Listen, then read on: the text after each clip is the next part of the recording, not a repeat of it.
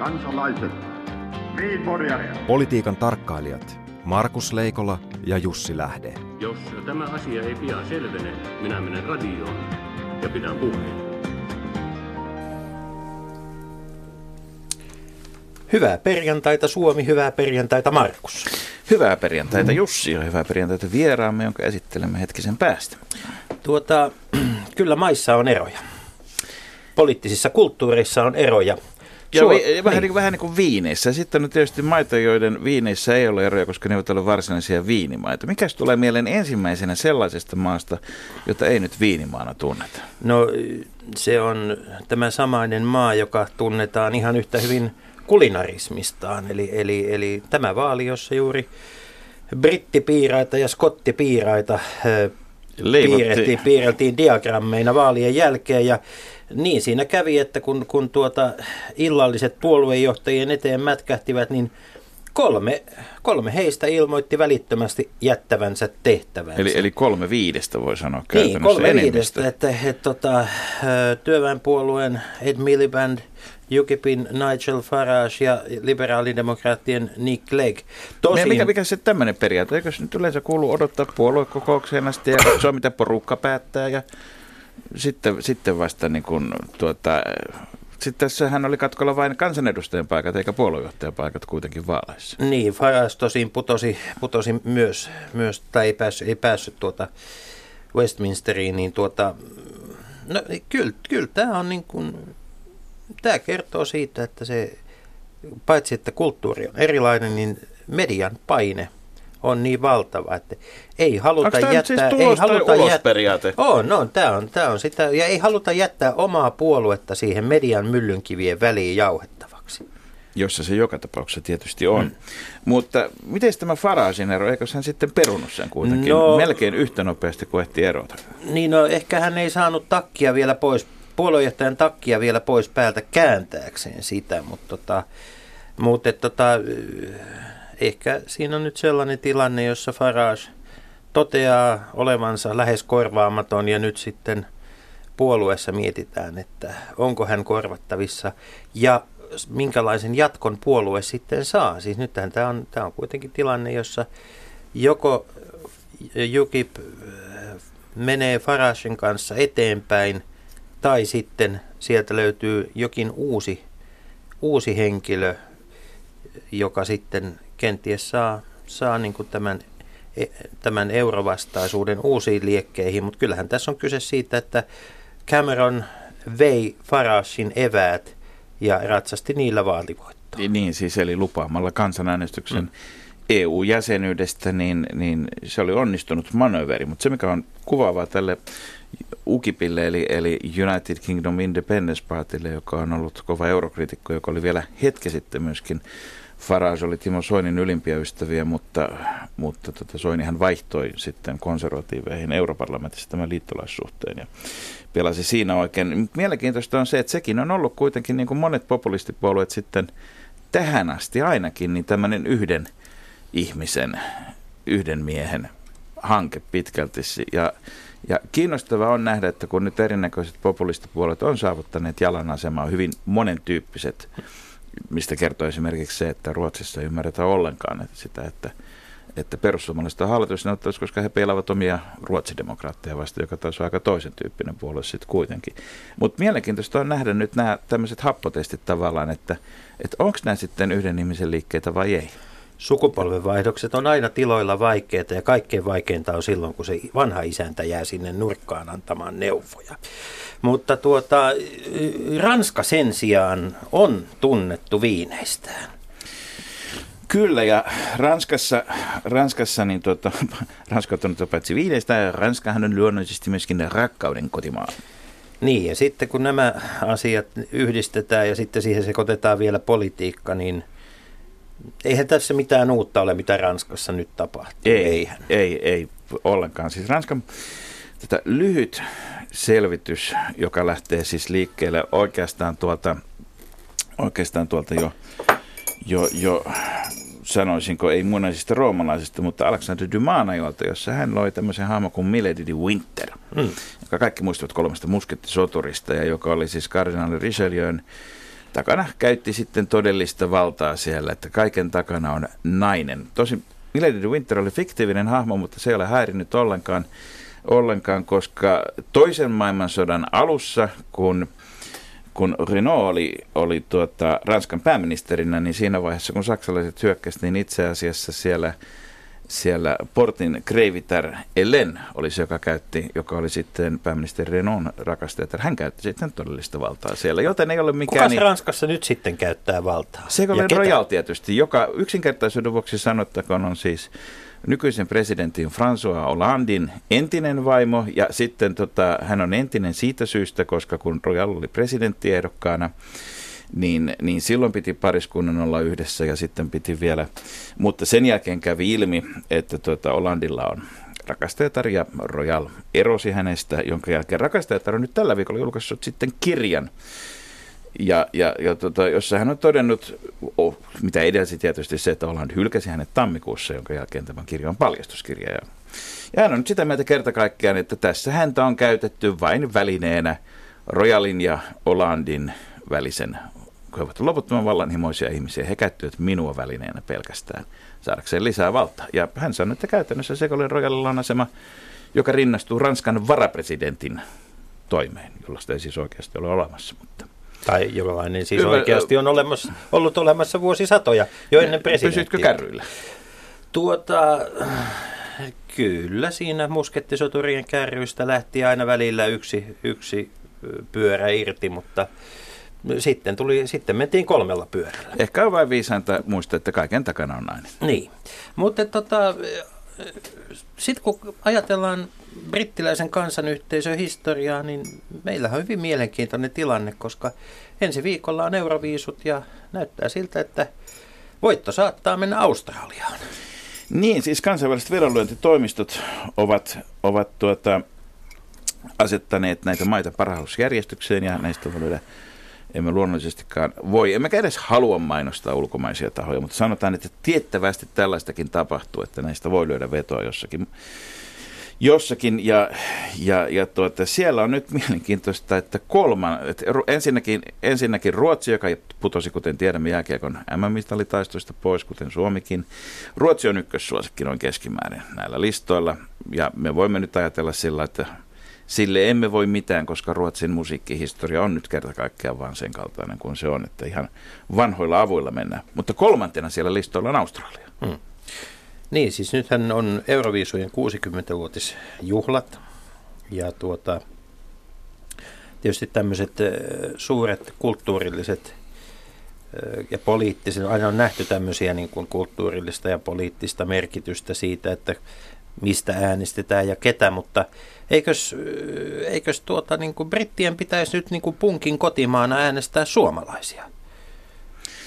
Kyllä, brittien pitäisi äänestää suomalaisia, mutta mä ajattelin, että minusta tätä on tehty nyt aivan liian helpoksi Australian osallistuminen Eurovisioon. Kyllä siinä olisi mun mielestä vaan tietty tämmöinen esimerkiksi Kreikan tukivelvoite tai joku muu panna tähän ehdoksi kynnyskysymyksessä. Jos nyt tämä menee niin kuin ihan ilmaisen tämä voitto uhkaa mennä sinne, niin, niin, niin tota, se ei se ei jotenkin ole ihan, ihan reilua. Siis australialaiset, aina on tietysti mahdollista, että siis, koska hehän, Australiahan oli maa, jossa fänitettiin Abbaa enemmän kuin missään muualla, niin on tietysti mahdollista, että australialaiset itse äänestävät tuota, äänestävät ruotsalaisia. Kakkosena siellä on, on, on Italia sitten näissä veikkauksissa Grande Amore nimisellä kappaleella tässä tuntuu siltä, että tässäkin lämmitetään vanhaa teemaa uudestaan. Muistaakseni tuo aihe on joskus ollut Euroviisussa esillä.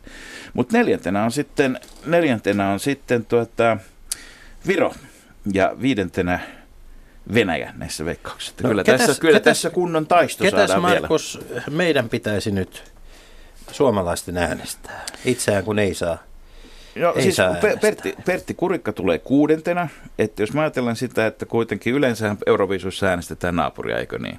Mm-hmm. Ja jos meidän edellä listoissa ovat Mutta Ruotsi... M- miten voi äänestää semmoisia naapureita, joilla... Siis virolaiset tuomarit eivät ole mokailleet, mokailleet nyt... Ää... Eikö tämä on hyvin yksinkertaista niin. katsoa. Meidän edellämme näissä veikkauksissa ovat Viro, Venäjä ja Ruotsi. Me äänestämme siis Norjaa. Markus, sinulla on pointti. Radio Yhdessä. Leikola ja Lähde.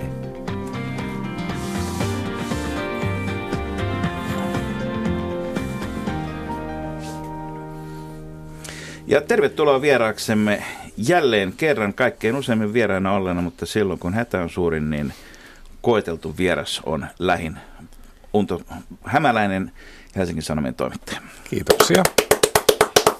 Menisin sanoa politiikan toimittaja, koska toimit pitkään politiikan toimittajana.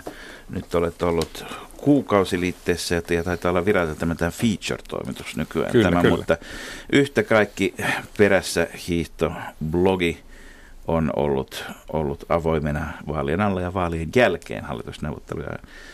Ja, ja tuota, kansalaiset kommentoivat sinne ja, ja itse, itse kirjoitat sinne käytännössä päivittäin päivityksiä tästä hallitusneuvottelusta. Miten tästä näkökulmasta nämä hallitusneuvottelut ovat erilaiset kuin monet aikaisemmat? Nämä ovat siinä mielessä erilaiset, että meillä on prosessikaavio käytössä. Ja äh, aluksi me kaikki nauroimme sille, kun diplomi-insinööri Sipilä esitteli tämmöisen, että hänellä on prosessikaavio, mutta nyt se on pakko uskoa, koska nämä menee jonkun kaavion mukaan. Olisi hauska sinänsä saada se kaavio käyttöön. Niin, tämmöiset blueprintit varmasti on jossain kempeleläisessä autotallissa tai jossain muualla piirrettynä, mutta tuota, miltä näyttää tällä hetkellä Unto Hämäläinen? Tuleeko maahan tältä pohjalta hallitus? Kyllä se tulee. Se ratkaisi oikeastaan viime viikolla silloin, kun nämä ää, ulko- ja turvallisuuspolitiikkaan, Eurooppa-politiikkaan ja maahanmuuttopolitiikkaan liittyvät lausumat annettiin ulos, niin sitten mä totesin, että joo, kyllä Et- tulee. Se- hetkinen. het, hetkinen näitä. Siis Sipilä ja sitten esitti tämän varsin poikkeuksellisen työjärjestyksen, että ensin käydään niin kuin muutama työryhmä ja tullaan niistä ulos. Sen jälkeen, kun on kuitenkin jo kysymysten peru- ja niihin tulleiden vastausten perusteella määritelty hallituspohja, niin, niin määrittelisi, että nämä ovat sellaisia alueita, joissa ei tarvita rahaa. Ja sen vuoksi ne on yksinkertaisesti päättää. Nyt jos katsoo perussuomalaisten lausuntoja viimeisen noin 10 000 vuoden ajalta, niin siellä kyllä on koko aika puhuttu maahanmuuton kustannuksista ja muista tämmöistä. Ja EU-kustannuksista vasta onkin Kyllä, puhuttu, että mitä hyötyä siitä on. Tota, mikä on se kytky EUn maahanmuuton ulko- ja turvallisuuspolitiikan välillä?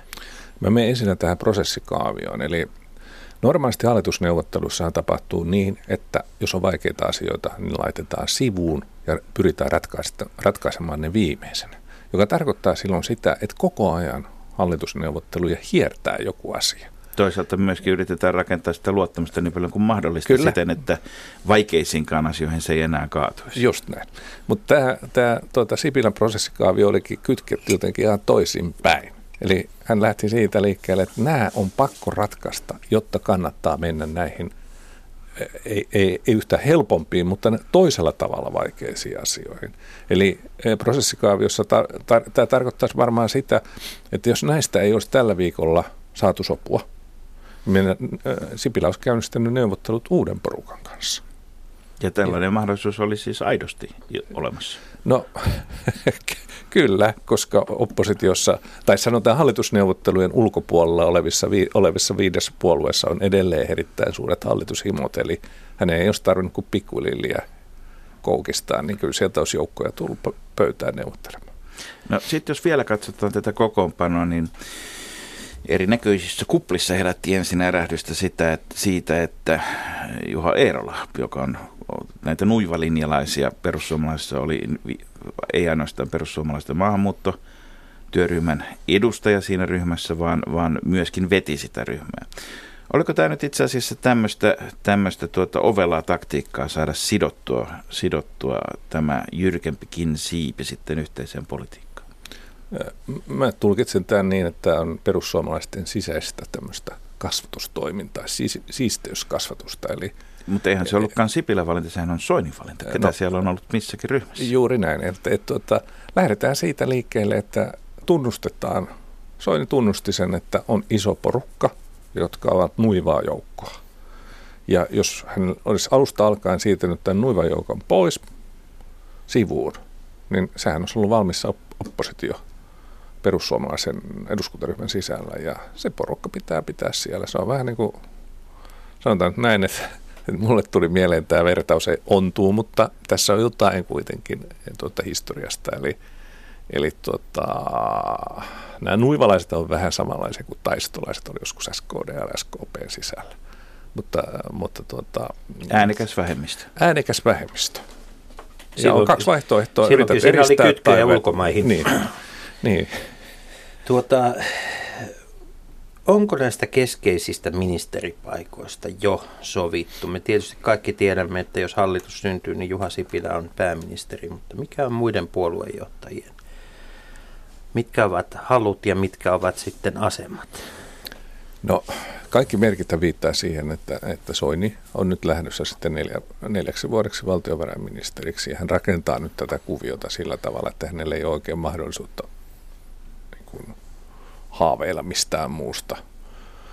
Sehän tarkoittaa myös sitä, että hän aikoo jatkaa neljä vuotta perussuomalaisen puolueen puheenjohtajana juuri siinä samanlaisessa roolissa, mutta hallituspuolueen puheenjohtajana, mikä hänellä on aina ollut siellä. Eli, eli hyvin vahvassa, että käytännössä Niin, se- päätöksiä ei juuri tehdä hänen ohitseen. Niin, kyllä se nyt, sille, kaikki, kaikki palikat näyttää asettuvan sille kohdalle. Tämä kokoomuksen suhtautuminen ja, ja, ja Stubin suhtautuminen tähän tilanteeseen on sillä lailla jännittävä, että Stubhan luontevasti istuisi siihen ulkoministerin paikalle.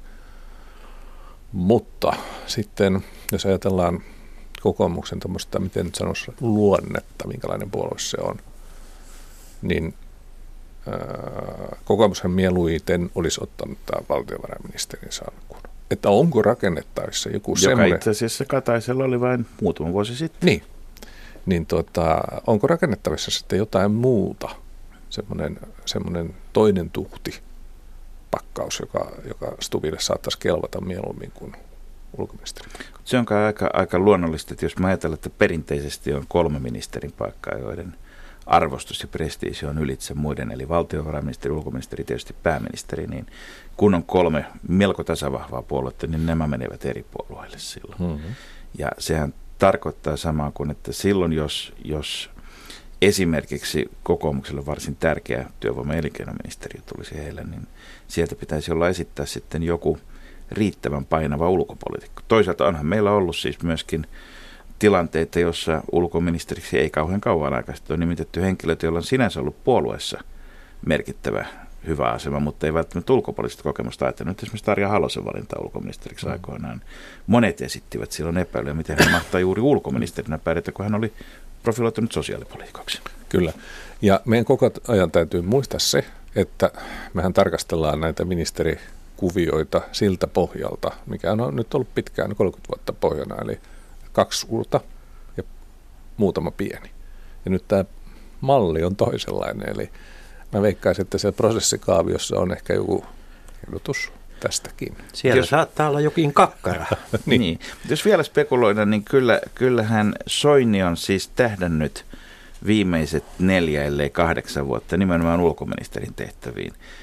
On selvää, että päästä, voidakseen vaikuttaa ulospäin merkittävältä puoluejohtajalta pitää sanoa tähtävänsä pääministerin tehtäviin, mutta esimerkiksi viime vuonna ilmestyneessä peruspomokirjassa hänen rakkautensa, aito siis rakkautensa ja leipälajinsa on kuitenkin pohjimmiltaan ulkopolitiikka ja se on se, mihin hän haluaisi, niin, niin ö, toki valtiovarainministerinäkin pääsee EU-kuvioissa kansainvä seurustelemaan muissa, muuallakin kuin vain räntäsateen piirittämissä tupailloissa, mutta, mutta tota, onko kokonaan pois se mahdollisuus, että Soini saisi tämän haluamansa ulkoministerin paikan? Vai, vai onko se Ei, ei se valtiovarainministeriö sellainen, joka muut haluavat työntää perussuomalaisille? Vai onko se sellainen, jonka Soini pystyy sitten tarvittaessa riittävän kovasta hinnasta myymään kokoomukselle? Niin kuin sanottu, palaan tuohon äskeiseen, eli nyt rakennetaan kolme puolua hallituksia. Nä- Näitä meidän vanhoja aksioomia ei kannata tavallaan uskoa. Mutta sanotaan, että jos Soinille tarjoaa, jos Sipilä tarjoaa Soinille julkisesti valtiovarainministerin paikkaa, niin Soinilla ei ole siitä mahdollisuus kieltäytyä. Kävikö tässä nyt Unto Hämäläinen niin, että nämä vaalit menivät Soinin kannalta vähän liian hyvin? Että se ulkoministerin paikka olisi ollut tarjolla, jos perussuomalaiset olisi ollut kolmanneksi suurin puolue. Jos, jos niin kävi, niin hän saa syyttää sitä itseään.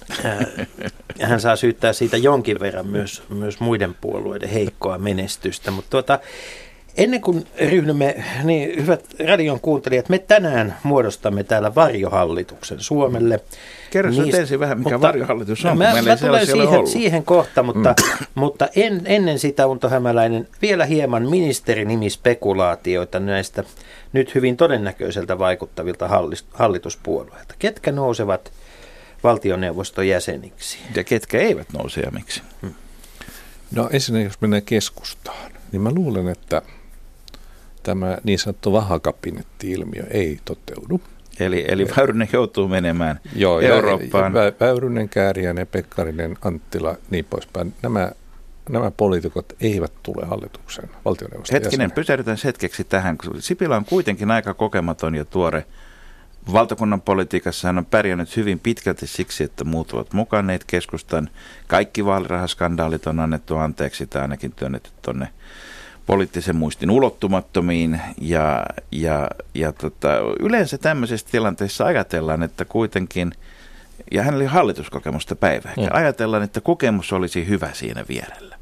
Mikä nyt on toisin? Miksi kokemuksella ei ole merkitystä vai onko se sillä lailla, että yritysjohtamisen kokemus syrjäyttää kaiken poliittisen kokemuksen tästä eteenpäin Suomen historiassa? Ei, vaan se menee sillä lailla, että jos on liiallista kokemusta – niin se kokemus muuttuu taakaksi. Ja mainituilla äsken tässä ohjelmassa mainituilla henkilöillä, joiden nimiä ei kannata nyt enää toistaa, niin tuota, sitä kokemusta on liikaa. Ja mä luulisin, että, että Sipilän keskustalaisessa ministerilistassa on tämän tyyppisiä nimiä kuin Olli Rehn, Anu Vehviläinen, Juha Rehula, Annika Saarikko. Tämän, tämän tyyppisiä. Että riittävän kokeneita – mutta ei ylikypsiä. Ja, ja Rehula ja tuli, Vehviläinen niin. siis vanhoja ministereitä, no, olleet aikaisemmin, joo. ja Rehula tarvitaan varmastikin sote-asiantuntemuksensa, mm. ja hän sai myöskin varsin, varsin niin kuin hyvät paperit muilta puolueilta yrittäessään vetää tätä parlamentaarista ryhmää, eli siis ollessaan sosiaali- ja terveysvaliokunnan puheenjohtaja siinä vaiheessa, kun siirryttiin parlamentaariseen pohjaan. Annika Saarikko on puolueen puheenjohtaja, var, varapuheenjohtaja, varmasti joo. tarvitaan myöskin nuorempi nainen, mutta entä Paula Lehtomäki, joutuuko hän nyt eläkeläisen hommiin tai etsimään muita töitä, kun hän putosi eduskunnasta? Ja hän on ollut pitkäaikainen poliittinen lupaus, siis jolla on tulevaisuus sekä edessä että takana, mutta onko se nyt sitten pelkästään vain takana? Ei eduskuntaryhmän ulkopuolelta tule yhtään ministeriä. Ota huomioon nyt koko ajan se, että meidän ministeripaikkoja on nyt niin vähän jaossa. Että ryhmä päättää, ei, se, ei armoa anneta. No päättääkö perussuomalaisissa ministerit ryhmä vai Timo Soini yksin? No mä luulen, että tässä tapauksessa sitten, sitten ryhmä osuus aika pieni. Eli, eli sitten Soini. Mä luulisin, että hän ottaa siihen semmoisia ihmisiä, joihin hän on tukeutunut tämän neljän vuoden aikana oppinut luottamaan, jotka on näyttäneet kyntensä – koska hänellä on sitten, siis hänen täytyy katsoa se, että kun nämä, nämä kansanedustajat tai mini, ministeriksi nousevat kansanedustajat on, on niin lujaa tekoa, että hän voi luottaa heihin. Ja se, se on se kova Silloin todennäköisesti, jos... Niin, sitten yksi kysymys vielä. Tämä sukupuolijako. Nyt jos neljä paikkaa on tulossa, niin sitä on vaikea jakaa tasan kovin muulla tavalla kuin kaksi ja kaksi. Mä luulen, että sukupuolikysymys voi, voi mennä vähän toisin kuin mihin me ollaan totuttu ja se johtuu siitä, että et tota, tosiaan näitä ministeripaikkoja on vähemmän, ja, ja tota, mutta etukäteen on tus, niin kuin, vähän vaikea sanoa, että miten nämä, nämä loksahtelee. No jos on on se... hyvä muistaa se, että sukupuolikysymyshän ei ole ollut myöskään ihan kiveä hakattu, että se on 50 prosenttia, 50 prosenttia, vaan – nyt esimerkiksi kautensa päättävässä hallituksessa on ollut naisia paljon enemmän. Tuota, ketä, ketä sieltä perussuomalaisten ryhmästä, ketä Soini nostaa luottopakeikseen? No se, se varmaan riippuu hyvin pitkälle siitä, että minkälaisia salkkuja. Se, sanotaan tämmöisiä, tämmöisiä Pirkko Mattila-tyyppisiä, siis semmoisia ehkä näky, näkymättömiä. Sieltä, sieltä tulee meille uudet, u, uudenlaisia kasvoja, jotka kuuluu noita, mutta jotka on jo siellä niin kannuksessa näyttäneet. Tuleeko nuivalinjalaisia myöskin? Onko, no se, miten se, nämä fraktiokysymykset? Se, vai vai se, jäävätkö näin, he eduskunnan että, puolelle tukemaan hallitusta ilman salkkuja? Niin, sanotaan nyt näin, että kyllä Soini joutuu esimerkiksi miettimään paljon tämmöistä kysymystä, että, ottaako hän sen, sen halla ministeriksi. Mun tuntumani on, on, että ei ehkä ota, mutta, mutta tota, älkää kauheasti hätkähtäkö. Ja Kyllä, Suomi hätkähtää. Hätäytykö, jos hän, hän tulisi. Kyllä mä todennäköisempänä pidän sitten tämmöisiä Sampo Terhoa. Sampo Terho usko, on, on, Suomi Jussi Niinistö. Niin. Niin. Tämän tyyppisiä ihmisiä. No, mutta... Jussi Niinistö lienee yksi todennäköisin. No, joo, kyllä, kyllä. Sitten siellä varmaan yksinäinen täytyy kuitenkin neljästä niin, olla, että jopa, jopa, jopa sitten siinä – viitasaarelaiskuplassakin lähdetään, niin tota, jos, jos, jos, ei, jos ei yhtään ole. Ja se varmaan riippuu juuri tästä salkosta. Että Pirkko Mattila, Hanna Mäntylä mm. varmaan vahvimmilla. Joo.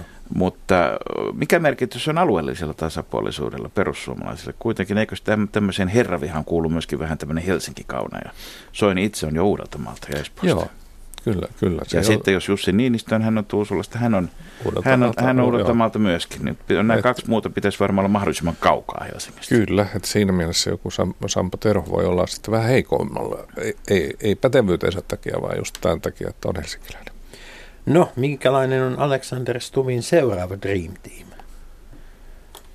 Se on kyllä hyvä kysymys. Mä sanoisin, että, että kokoomuksessa tuo Petteri Orpo on ihan selvästi semmoinen henkilö, johonka, johonka tunnutaan siellä luottavan. Eli, eli tota, jos nyt saa sanoa, että kuka siellä on todennäköisin toinen ministeri, niin se on Orpo, Petteri Orpo. Jos kokoomus, jos jatketaan tässä, jos menee sillä lailla, että kokoomus saa ulkoministerin salkun ja työvoima- ja elinkeinoministeriön salkun. Tässä on nyt kaksi Jossia mm. jo, mutta mm. sitä varten me olemme täällä, että mm. jossittelemme.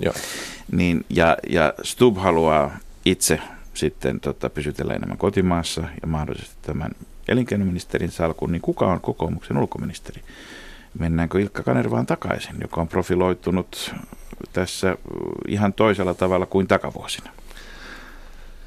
No Kanervahan varmasti on siellä kokoomuksen ministeri, äh, eduskuntaryhmässä yksi vaikutusvaltaisimmista. Ja hänellä ei ole liikaa kokemusta, kun äsken viittasit tähän keskusteluun. Kyllä se, kyllä se vähän alkaa olla, että, mutta huomioon, että, että hänen ministeriuransa on lähes 10 vuotta pitkä.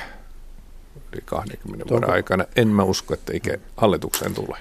Entä, entä nämä äh, Stubin omaan hallituksensa nostamat äh, uudet ministerit, onko – näetkö, että heillä on mahdollisuus jatkaa? Siis to, to, to, Toivakka Kranlaasonen, kyllä jompikumpi saattaa jatkaa, mutta en varmaan kaikki, koska tosiaan se Orpo on mun mielestä se, joka jatkaa.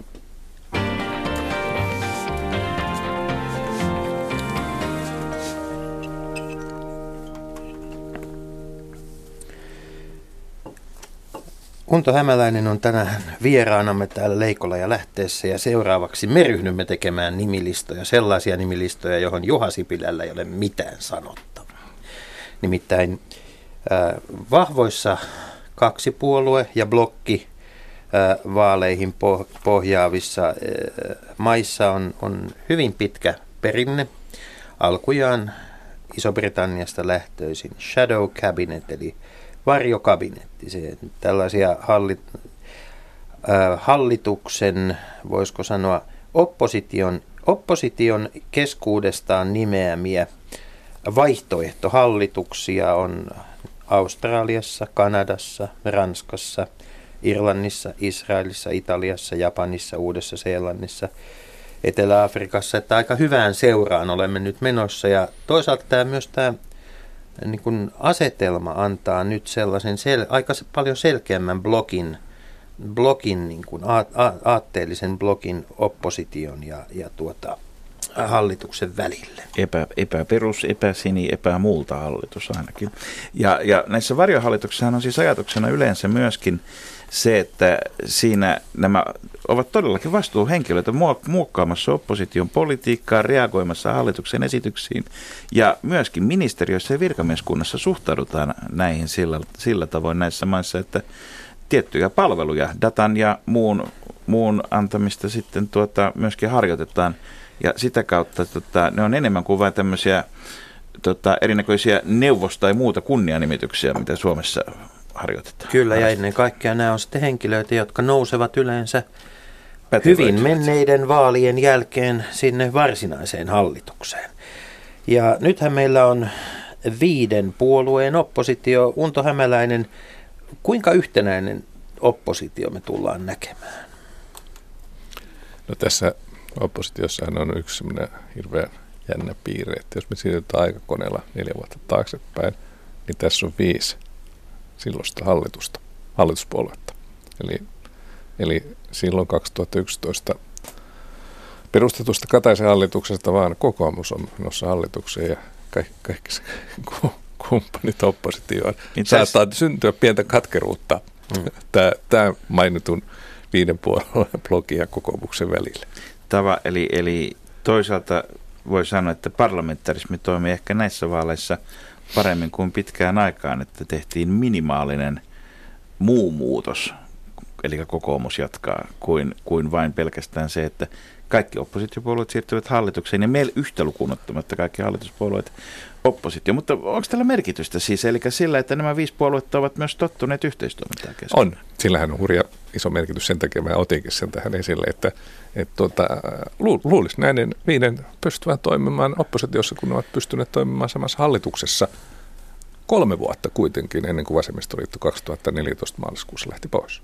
Käydään, käydään siihen käsiksi, kuka on tulevan opposition henkinen johtaja ja sitä kautta myös sitten tänään nimettävän varjohallituksen varjopääministeri.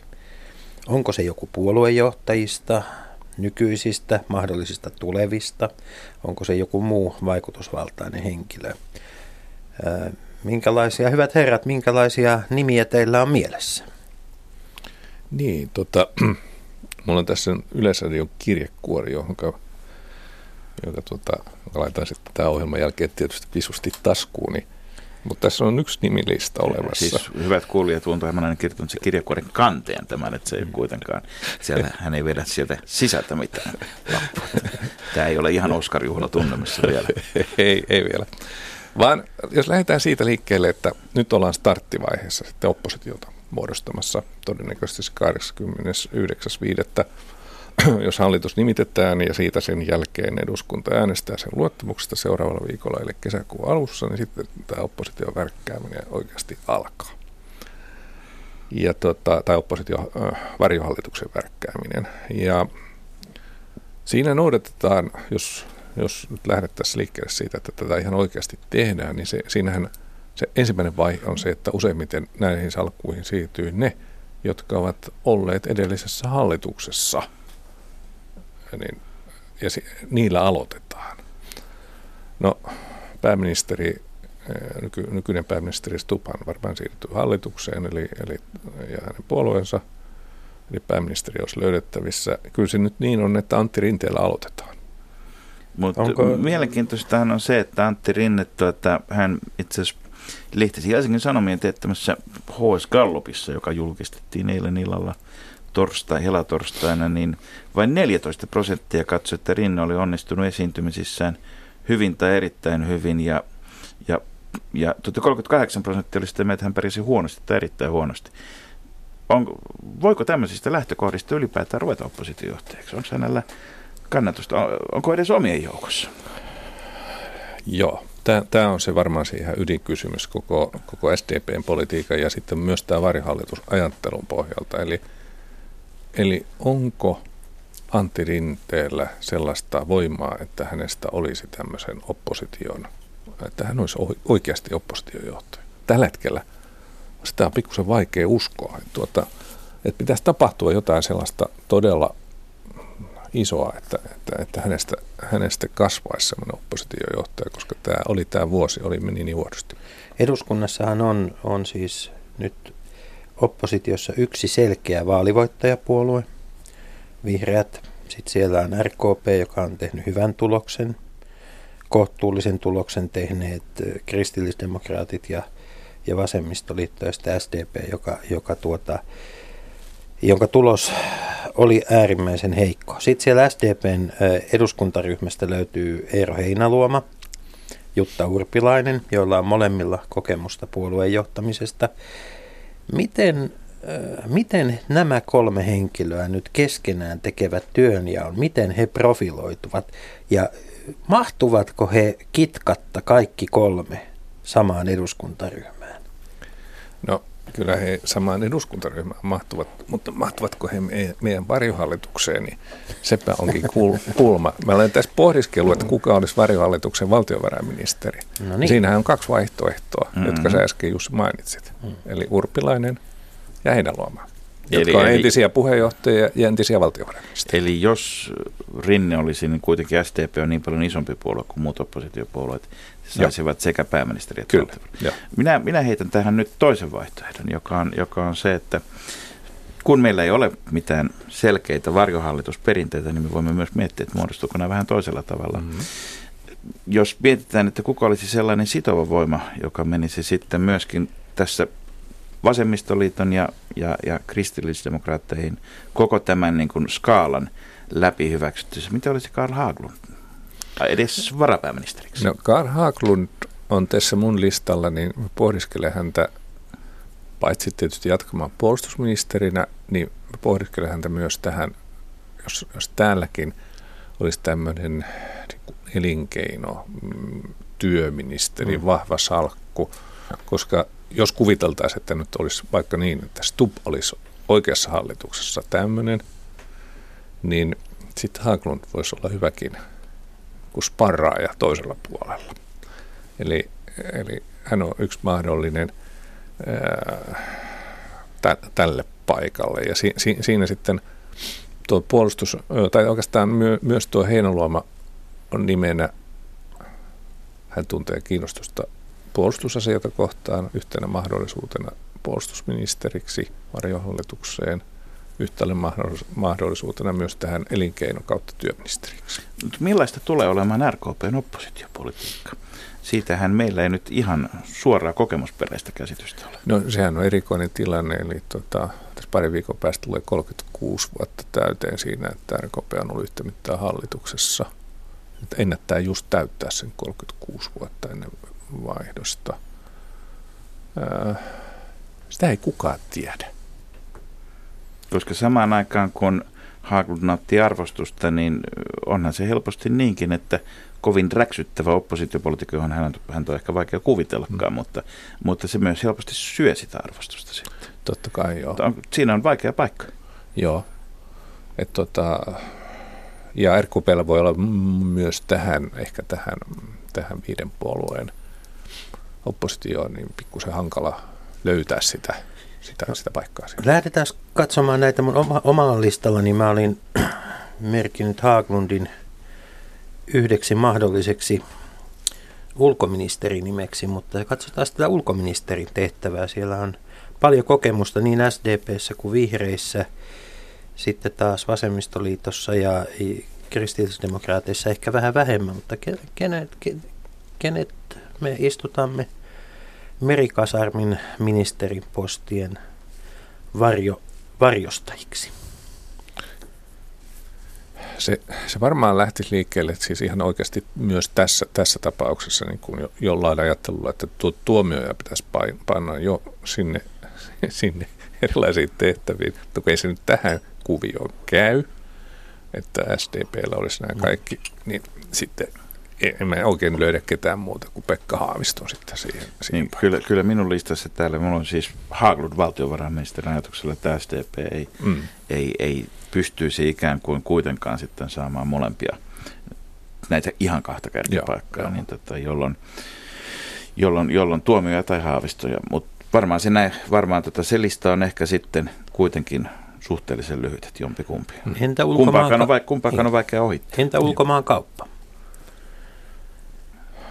Siihen ei luontaista, luontaista oikein tästä löydy, löydy tästä listalta. Mutta, mutta no, Pysäyttäisiin tuota... hetkiseksi tämä ulkomaankauppaministeri. Sehän on tavallaan, luulisi, että niitä ensimmäisiä, joka näissä hallitusneuvotteluissa karsitaan ylimääräisenä ja turhana, kun on jostain pakko vähentää mm. ministerimäärää, mutta samaan aikaan Samaan aikaan maailman maista suurin osa edelleen kuitenkin on semmoisia, että sinne tarvitaan ministerin nimikkeellä oleva henkilö johtamaan vientidelegaatioita, ja sitä varten sitä on vaikea yhdistää mihinkään muuhun tehtävään. Ja, Joo, mä luulen, että me, tuleeko me, meillä pysymään hallituksen ulkomaankauppaministeri? Mä luulen, että meillä tulee pysymään joku sellainen, jossa se Ehkä on osa. yhdistettynä johonkin niin, muuhun. Joo. Ja, ja sen takia meidän ehkä tässä kannata ruveta miettimään, koska tavallaan se, mitä hallituksessa tehdään, niin se ratkaisee myös tätä varjolistaa. Okei, mennään raskaampaan kysymykseen soteen. Sosiaali ja terveys. Kuka varjohallituksessa? Kyllä mä luulen, että lähdetään Susanna Huovisella liikkeelle.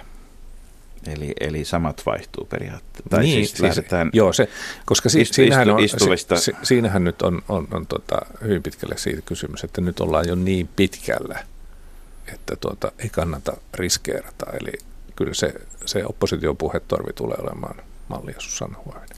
Löytyisikö muista eduskuntaryhmistä vaihtoehtoja? Ei, ei oikein löydykään. niin me, siis E- katsot, Eikä löydy muuta SDP-ryhmästä.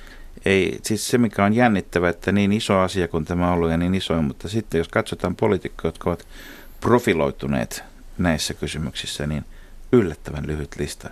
Niin Että- hallituspuolueiden kuin Joo, oppositiopuolueiden. että ai- ainoa, ainoa tota, joka voisi vois tulla no äkkipäätään mieleen toisena Susanna Huovisen ohella on sitten Tuula Hatainen, joka palasi SDP-ryhmään.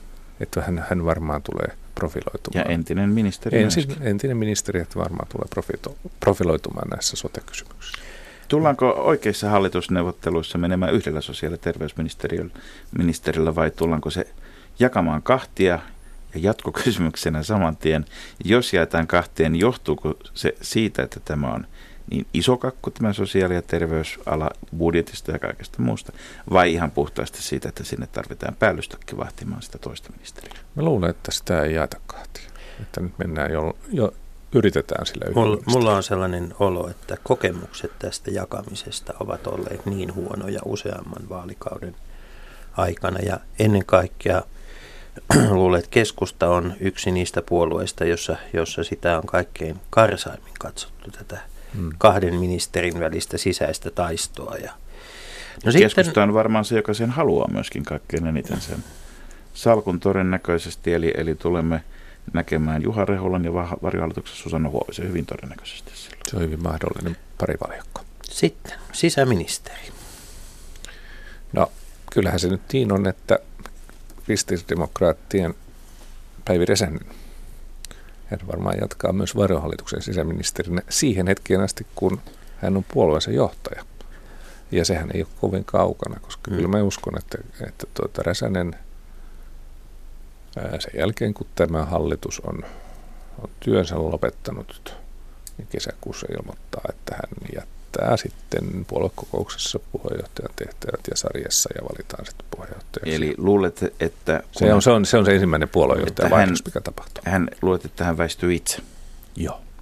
koska hän, hän oli ainoa puoluejohtaja, joka pysyi koko edellisen hallituskauden hallituspuolueiden puoluejohtajista pysyi, pysyi tehtävässään, mutta kyllä se horjui moneen otteeseen se hänen asemansa.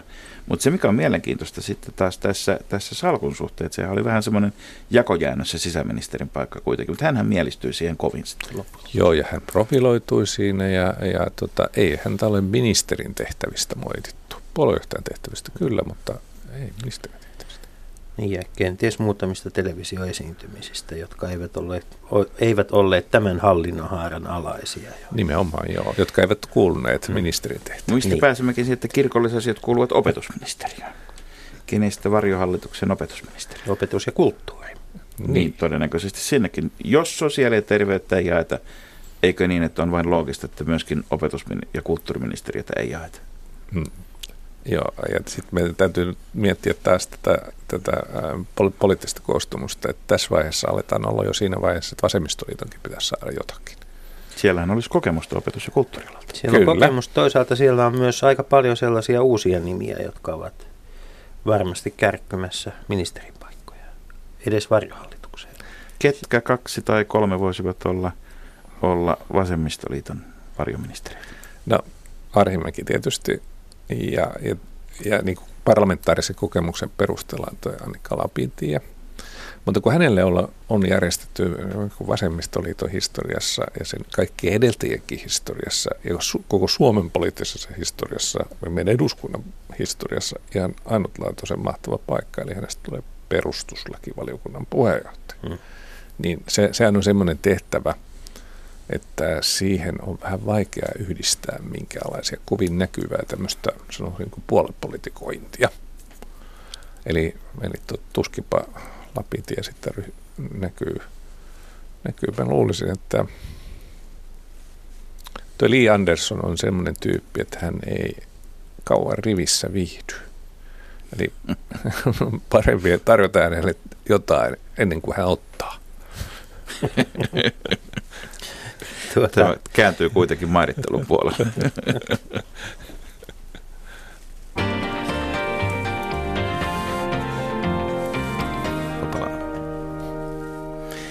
Niin, olemme Leikola Lähde ohjelmassa muodostumassa varjohallitusta ja samalla sivutaan myöskin hallituksen muodostamista ja vieraana on Helsingin Sanomien toimittaja Unto Hämäläinen, niin kuin aina silloin, kun me tarvitsemme henkilön, joka pystyy puhumaan mistä hyvänsä kotimaan politiikasta ja lisäksi tietää huomattavasti enemmän kuin mitä me Jussin kanssa. Niin jäimme vasemmistoliittoon. Kuinka, kuinka vahvan Arhimäen asema tämän jälkeen? Hän periaatteessa häntä, hänen hallituskautensa meni sillä lailla hyvin, että sieltä ei noussut haastajia esiin. Nyt tuli vaalitappio ja sitten tässä samaisessa tuoreessa HS kansalaiset ovat sitä mieltä, että Arhimäen esitymistä ennen vaaleja eivät nyt menneet kyllä putkeen. Että jos, jos Rinne oli niin kuin Gallupin mukaan katastrofi, niin Arhimäkikin kuitenkin epäonnistui. Joo, mä luulen, että Arhimäellä on ollut kova paikka tämä vaalin tulos, koska hän ja Vasemmistoliitto uskoivat vuosi sitten pidettyjen eurovaalien ja hallituksesta lähdön jälkeen, että voittoputki olisi alkamassa tai jatkuisi. Ja tota, tämä tulos oli, oli, oli tosiaan, niin kuin sanoit, niin puolueelle huono – Eli mitä, vanha sääntö, että mitään niin pysyvää kuin vaalivoitto tai kannatus ei politiikassa kerta kaikkiaan ole. niin, niin, vuoden takaisella vaalivoitolla ei kukaan ei muistele enää, että voi, se Paavo johti meidät eurovaalivoittoon. Ja hän, hän purkautui nyt ihan tuoreessa blogauksessaan sitten melkoisen reippaasti, niin, niin tota, voi melkein jopa kysyä, että onko tämä nyt syntynyt ihan no, normaalissa, normaalissa mielentilassa, niin, niin, ää, Normaalissa vaalitappion jälkeisessä niin. mielentilassa. Siis ihan rehellistä suomalaista kunnon katkeruutta. Joo. Tunteet esiin. Mutta Joo. nouseeko Arhimäelle haastajia? No, haasteen nimihän tässä on jo mainittu tässä ohjelmassa. Eli, eli tota, jos lähdetään siitä liikkeelle, että Arhim, siis mikä vasemmistoliitto mm. puolueena on, niin se tarvitsee tämmöisen aika ärhäkän tyypin, joka, joka tota, on, on, sanotaan, että on haastaja ilmeeltään. Mielellään vähän karismaattinenkin saisi Kyllä. Ja sitten jos katsoo sitä, sitä joukkoa, niin ei siellä nyt sitten kovin monta vaihtoehtoa ole. Ehkä, ehkä vaan sitten mainittu yksi. No yksi puolue on... Eli niin, Anderson. Mm. Yksi puolue tulee varmuudella vaihtamaan tulevan neljän vuoden aikana puheenjohtajansa ja se on vihreät ihan säännöistä, puolueen säännöistä johtuen. Mutta mikä on Ville Niinistön paikka täällä varjokabinetissa? No Ville varmaan istuu varjokabinetissa ympäristöministeriksi, josta paikasta viime lokakuussa lähti. Jota ei siis yhdistetä miksikään luonnonvaraministeriöksi minkään kanssa Joo, joo ei tätä, jo yksistään tästä syystä, että vaikka hallitus tekisi tässä, tässä mitä ratkaisuja, niin niin tota, varjoministeriössä tai, tai varjohallituksessa on ympäristöministeri ja se sitten on Niinistö. Puhutaanpa no, hetki vielä tästä hallitusneuvottelun puolesta tästä. Tota, ministeriöiden yhdistäminen on kuitenkin aika iso operaatio ja vie paljon, paljon aikaa ja syö sitä energiaa, millä pitäisi sitten muuten hoitaa maan asioita. Tota, uskotko, että ympäristöministeriö tullaan lakkauttamaan Sipilän hallituksen toimesta? No, mä luulisin, että tässä sitten kuitenkin vielä kerran mietitään tätä. Siis kyllä mä uskon, että keskustassa on ihan oikeasti tämä tavoite, että tulisi tämmöinen sitaateessa luonnonvarainministeriöissä ympäristöasiat ja maa- ja metsätalousasiat olisi yhdistetty jollakin uudella tavalla, mutta kyllä se voi olla vaikeaa sitten kuitenkin oikeasti toteuttaa, että tällä hetkellä mä vielä kuitenkin veikkaisin ympäristöministeriön säilymisen puolesta. Mennään listalla eteenpäin. Unto, onko tällä sinun logiikallasi sitten oikeusministerin paikalla anna ja Henriksson? Alu, alussa on jo.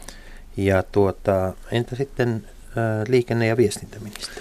Mä olen koko ajan odottanut, että tultaisiin tähän, tähän ministeriöön, joka, tuota, joka on yksi kiehtovimmista alkavalla Niin, kaikki kaudella. puolueethan sanoivat, että digitalisaatio on se, se kanin, joka vetää itse itsensä Kyllä, Suomen hatusta joo, ylös. Joo.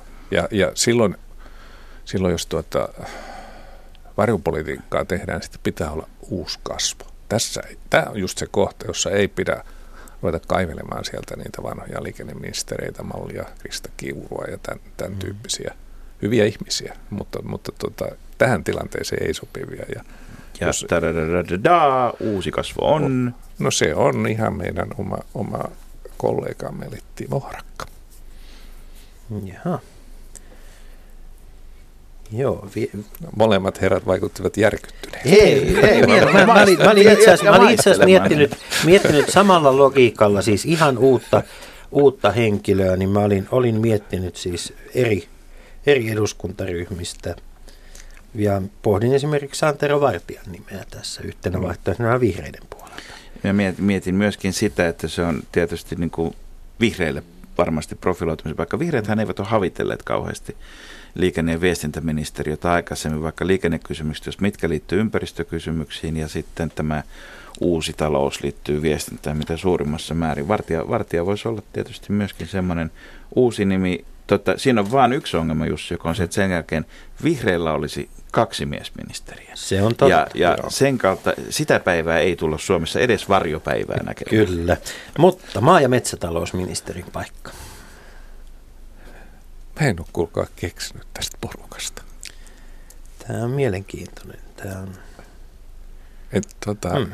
Mä luulen, että, että si- siinä, siinä joudutaan kääntämään taskun pohjaa, että, että millä tavalla sieltä, koska näissä puolueissa, että se, kyllä se, se on melkein niin kuin RKPn paikka. Se, siis sehän on ainoa hmm. näistä, jolla on näistä viidestä puolueesta, jolla on jonkinnäköistä tuntumaa maaseutuun ja ma- RKP ma- ma- maatalouteen. RKP on varmasti se, joka, joka sitä havittelisi. Joo. Ja, ja jos ajatellaan, että se on semmoinen, että se voidaan antaa, niin se sinne helposti päätyisi. Mutta sitten jos puhutaan ruoasta ja suurpedoista ja muista, niin Mm. kyllä vihreillä varmasti voisi olla kiinnostusta sitä kohtaa myöskään, mutta ympäristö- ja maatalousministeriöt eivät mene samalle Niin. taholle. Mä, minun veikkaukseni nyt varjohallituksessa SDP voisi tällä kaavoituskulmalla olla mahdollisesti kiinni sitten kuitenkin ympäristöministeriössä. Hehän on Joo. alun perin perustettiin nimenomaan Demarien vaatimuksesta Kyllä. Tuota, aikojen alussa, jolloin, jolloin tuota Ville Niinistö voisi olla maatalousministeri. Niin. Eli, Eli, eli susiministeri ja ruokaministeri, niin ei se nyt sitten niin kaukaa haettu Joo, ei, tuossa on luovuutta, tuossa on luovuutta tuossa Markuksen ajattelussa. Näin on saatu lista lähes valmiiksi. Tarvitaanko erillistä kuntaministeriä? Mä luulen, että ei tarvita.